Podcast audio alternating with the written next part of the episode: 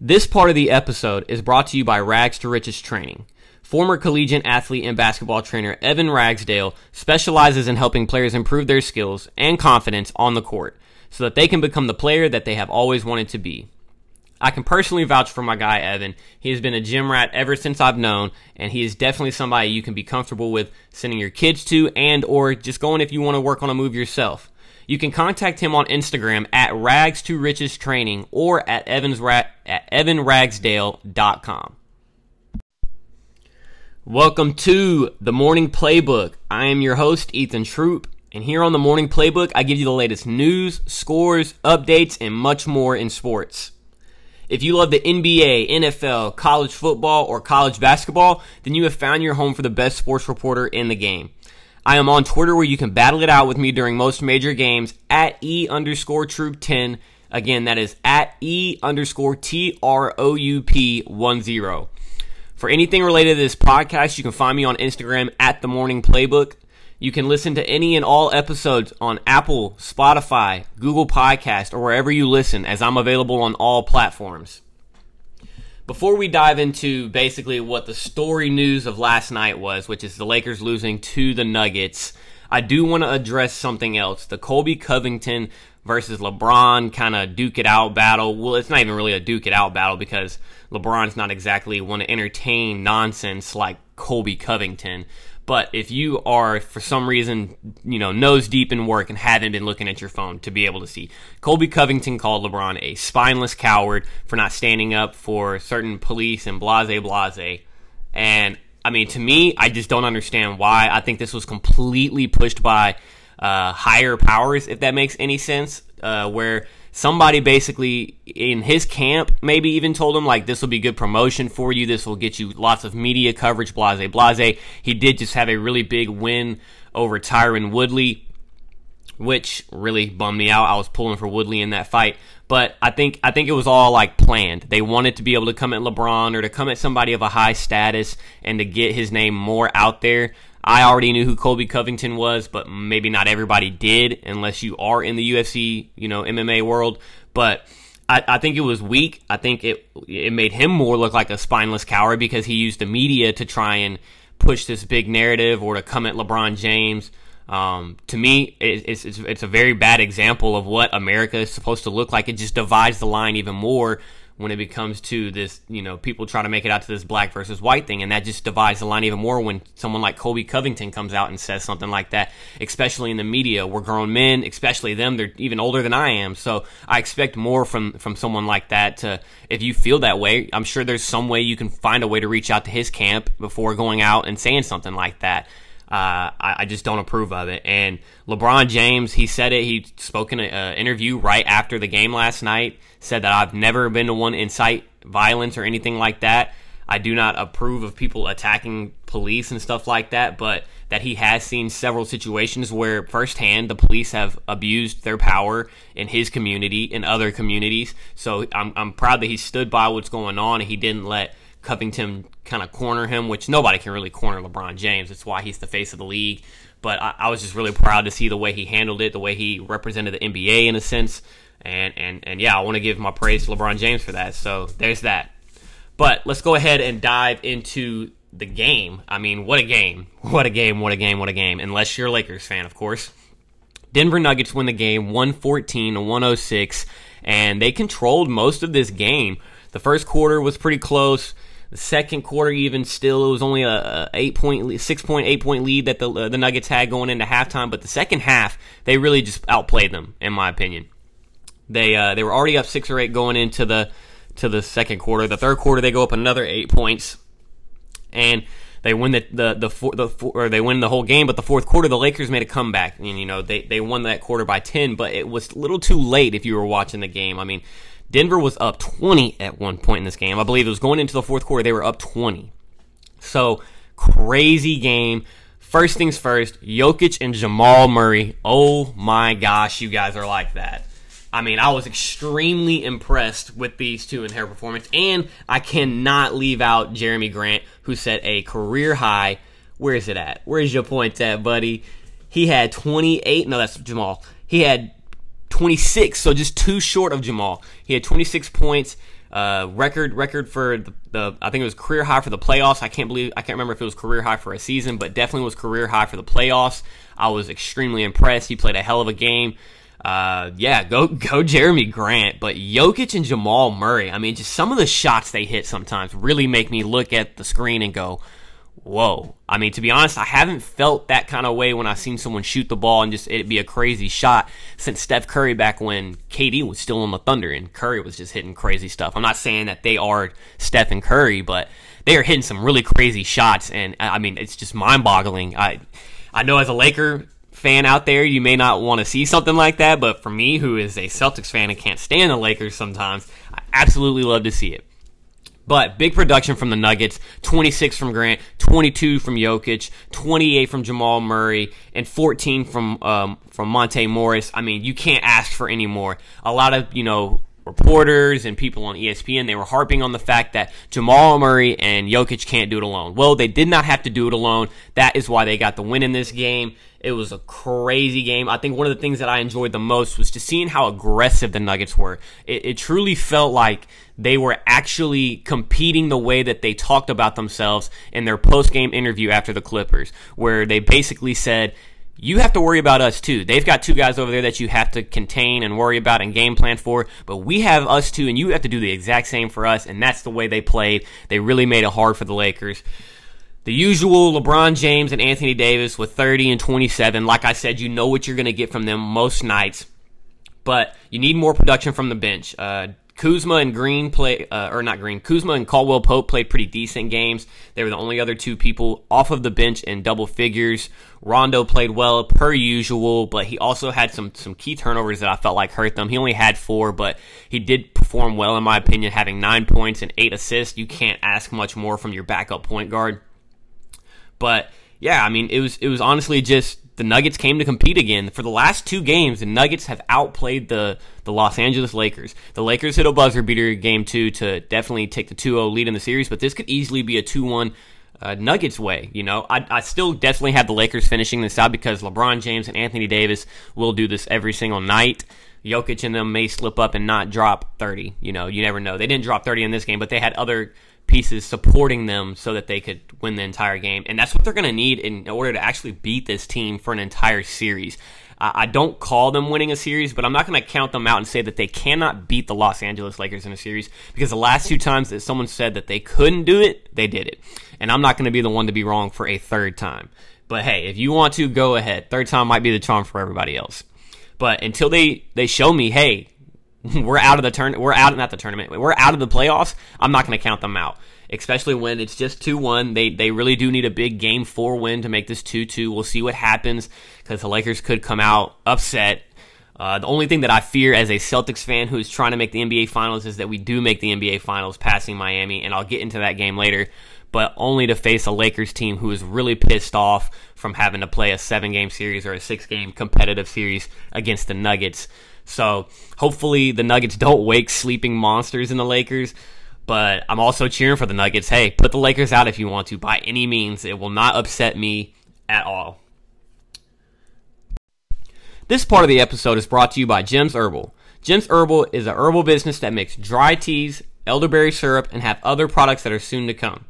You can get in contact with them through Instagram at Jems Herbal. That's J E M S H E R B A L or you can shoot them an email at jemsherbal at gmail.com. Make sure you use promo code The Morning Playbook when you message them so that you get $5 off your first order.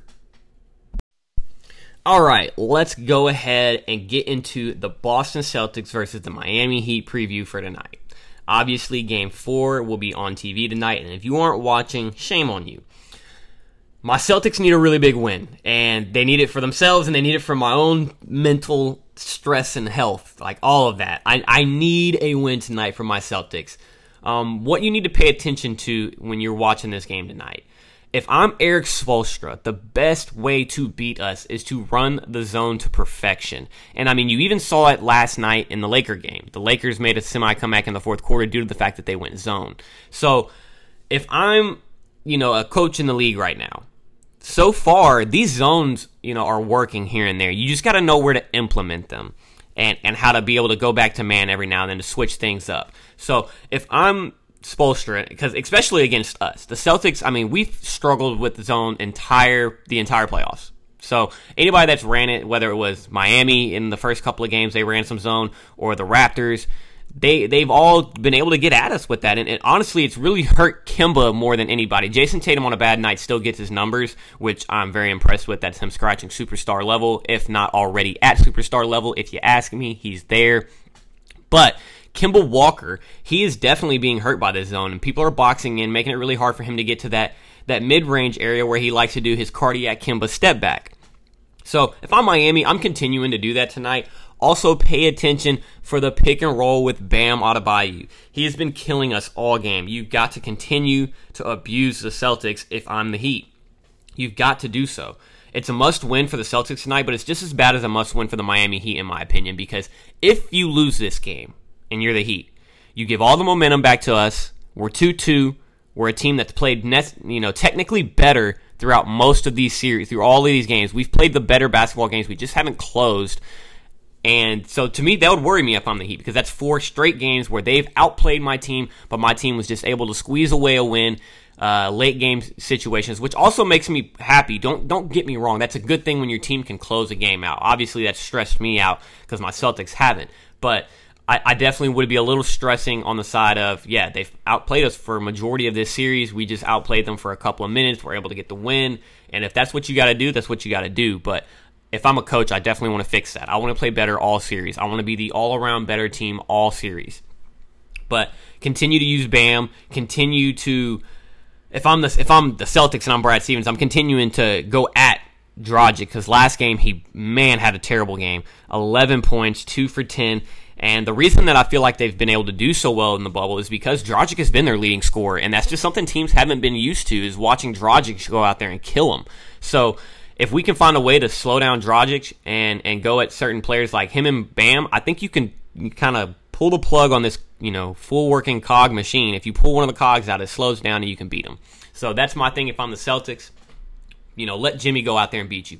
Make Jimmy go drop 40 like he did against the Bucks, and I just don't picture him doing that against us. We're too good of a defensive team. But make players like Jimmy Butler, Duncan Robinson, and Tyler Herro beat you. Yes, they are 100% capable of beating you, but I I have to live with that. I've got to live with two young guys beating me, and, and and a Jimmy Butler who's not always been a heavy scorer. He's been that two way star. So I'm I'm going to force Jimmy to be that that guy that has to shoulder the entire load of the team offensively.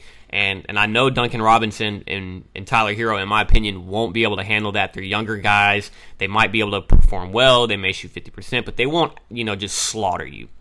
I will say Herro did do a very good job last game. He dropped 22 on us, which is very uh, good for a rookie in in his first year of a playoffs Eastern Conference Finals. It's what Jayson Tatum was doing almost every game when he had to take LeBron to seven. So I'm am impressed with Herro, but definitely go at Robinson. You can get him in foul trouble very easily. He always is. I mean, at least for the first two games, I know he got into some some foul trouble.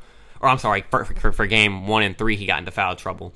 But if you take him out and you take out their shooting ability, then you limit them. You know, they're a team who I feel like is very well built, like the old Miami team when it came to uh, Pat Riley giving you know Spoelstra all the tools he used to have in an athletic set of players with Bam Adebayo, Jimmy Butler, even a Kendrick Nunn, and and surrounding them with shooters like Duncan Robinson and uh, Tyler Herro, A Kelly Olynyk can even shoot threes as a big man. Um, Jae Crowder, I, I, feel like he surrounded them with vets and shooting, which is very important and is what he had when he won a championship. You know, back in 2012, I believe it was, or 13, um, when when LeBron and Dwyane Wade and all of them were there. So he's he's he's got the same style of play and if I'm, you know, Brad, I'm also just going back and looking at how Spoelstra was coaching back then because you got to be prepared for any wrinkles, any crazy late game, you know, calls or not calls, but plays that he may run that you know he potentially ran with that team back in 2012. So I'm impressed with Pat Riley giving him that type of of team again. Obviously, it lacks the stardom power that it used to have, and that could very well be the reason that they don't go to the NBA Finals if they don't make it. But I, I do think that you've gotta you've gotta do something if you're Brad Stevens, and you can't keep waiting until they make adjustments to make adjustments because that's where I feel like Brad has struggled in this series. Spoelstra's made his adjustments. He's made them during games quickly. He doesn't do them at halftime or quarter breaks. He makes them in game. And LeBron, I mean, I'm, I'm sorry, not LeBron. Brad Stevens has just been a little bit slower to make adjustments, and I really want to see him improve on that. But I also want to see more like put on the shoulders of the team. Jayson Tatum and Kemba Walker have been shouldering the offensive load, but in game three, we didn't play like that. We had everybody in double figures almost in the starting lineup. We had four out of five people in double figures. Four out of those five all had above 20 points. So I want to see us get everybody involved. I know I know Jaylen Brown is, is lethal when he's hot. And honestly, whenever we get him hot, we don't lose games. I remember there was some statistic I saw throughout most of the year. It was like when he scores 20 points or more and we and we lead going into the fourth quarter or something like that. You guys know how the NBA just makes up statistics out of nowhere, but we were like 20 and 1 when we do that. So, I mean, Jaylen Brown, get going. Get him going. That's on Brad Stevens. You got to make sure all your players are involved and getting going. You can't put it all on Kemba Walker and Jayson Tatum, even though I'm okay with putting most of it on Jayson Tatum offensively. Give him the ball. Kemba Walker has struggled to carry this team. It's his first year in a real run, so I don't blame him for that. But Brad Stevens, you've seen that, you know, Jayson Tatum can do it. Put some more on him. Put some more on Jaylen Brown, who's been in several playoff runs now with Jayson and even one before Jayson. Marcus Smart, give him more leadership roles. Let him take offensive control at times because he honestly runs the point guard better than Kemba Walker sometimes for us. Obviously, Kemba Walker is the all around better offensive player when he's, you know, firing on all cylinders, but Marcus Smart's one for pressure. He can live up for it. Uh, he's, he's played really well, in my opinion, throughout the entire playoffs and been an extreme glue piece while we have been down with Gordon Hayward. I'd love to see Gordon get some more sprinkle minutes again. Um, he got 31 in game three. That was probably more than he wanted to give him, but he played so well that I don't blame him. You got to keep him in, at least as a distraction. You can limit what he does with the ball in the game, but get him out on that court so that he's another body they have to guard or have to respect. So that's that. Um, let me see if there's anything else that I can think of when it comes to this game that you need to pay attention to because tonight is a very important game for both teams. This is uh, definitely a swing game for the series because going down 3 1 is not something I want to see my Celtics in. I won't give up on them, but I don't want to see them go down 3 1 and have to prove that they can come back from that. And if I'm Miami, I don't want to see us go tie it 2 2 and just take momentum right back from them. So the, the bubble is very different. You've got to remember that. You know, the bubble has a different style of mindset, and and both teams have to be locked in for tonight's game. This is a must win for both teams. It just depends on how you look at it. So, but before I do get out of here, because uh, I think that is a pretty good place to wrap it up, I do want to rant a little bit on the other series, that, something I didn't get out. Nikola Jokic and LeBron James. Wow, are they playing playoff basketball? Wow, are they playing playoff basketball? LeBron is still showing us how unhuman he is and, and showing us that we need to be testing him to see if he is on anything. Totally kidding. But, I mean, that guy is unreal. Like, his, his body is in such good shape and good condition. It's insane. He gets a double clutch dunk in the game last night. I was like, all right, LeBron looks 24 again. This is not fair. So, league be on standby. I don't know how much longer LeBron is going to be doing this, and I'm not even going to guesstimate because he keeps doing it. he shouldn't be doing it now. It's insane. But also, Nikola Jokic, man, is he making some crazy plays in this in this playoff run. I mean, beyond just the Lakers series, he's had several shots and passes that just make me go, "Wow!" Like this guy is built for these type of moments. I mean, it just makes me go back to watching Steph Curry when he was hitting his crazy shots, and my eyes would just, you know, widen, and you'd be like, "How, how is this guy playing like this? How is he hitting this?"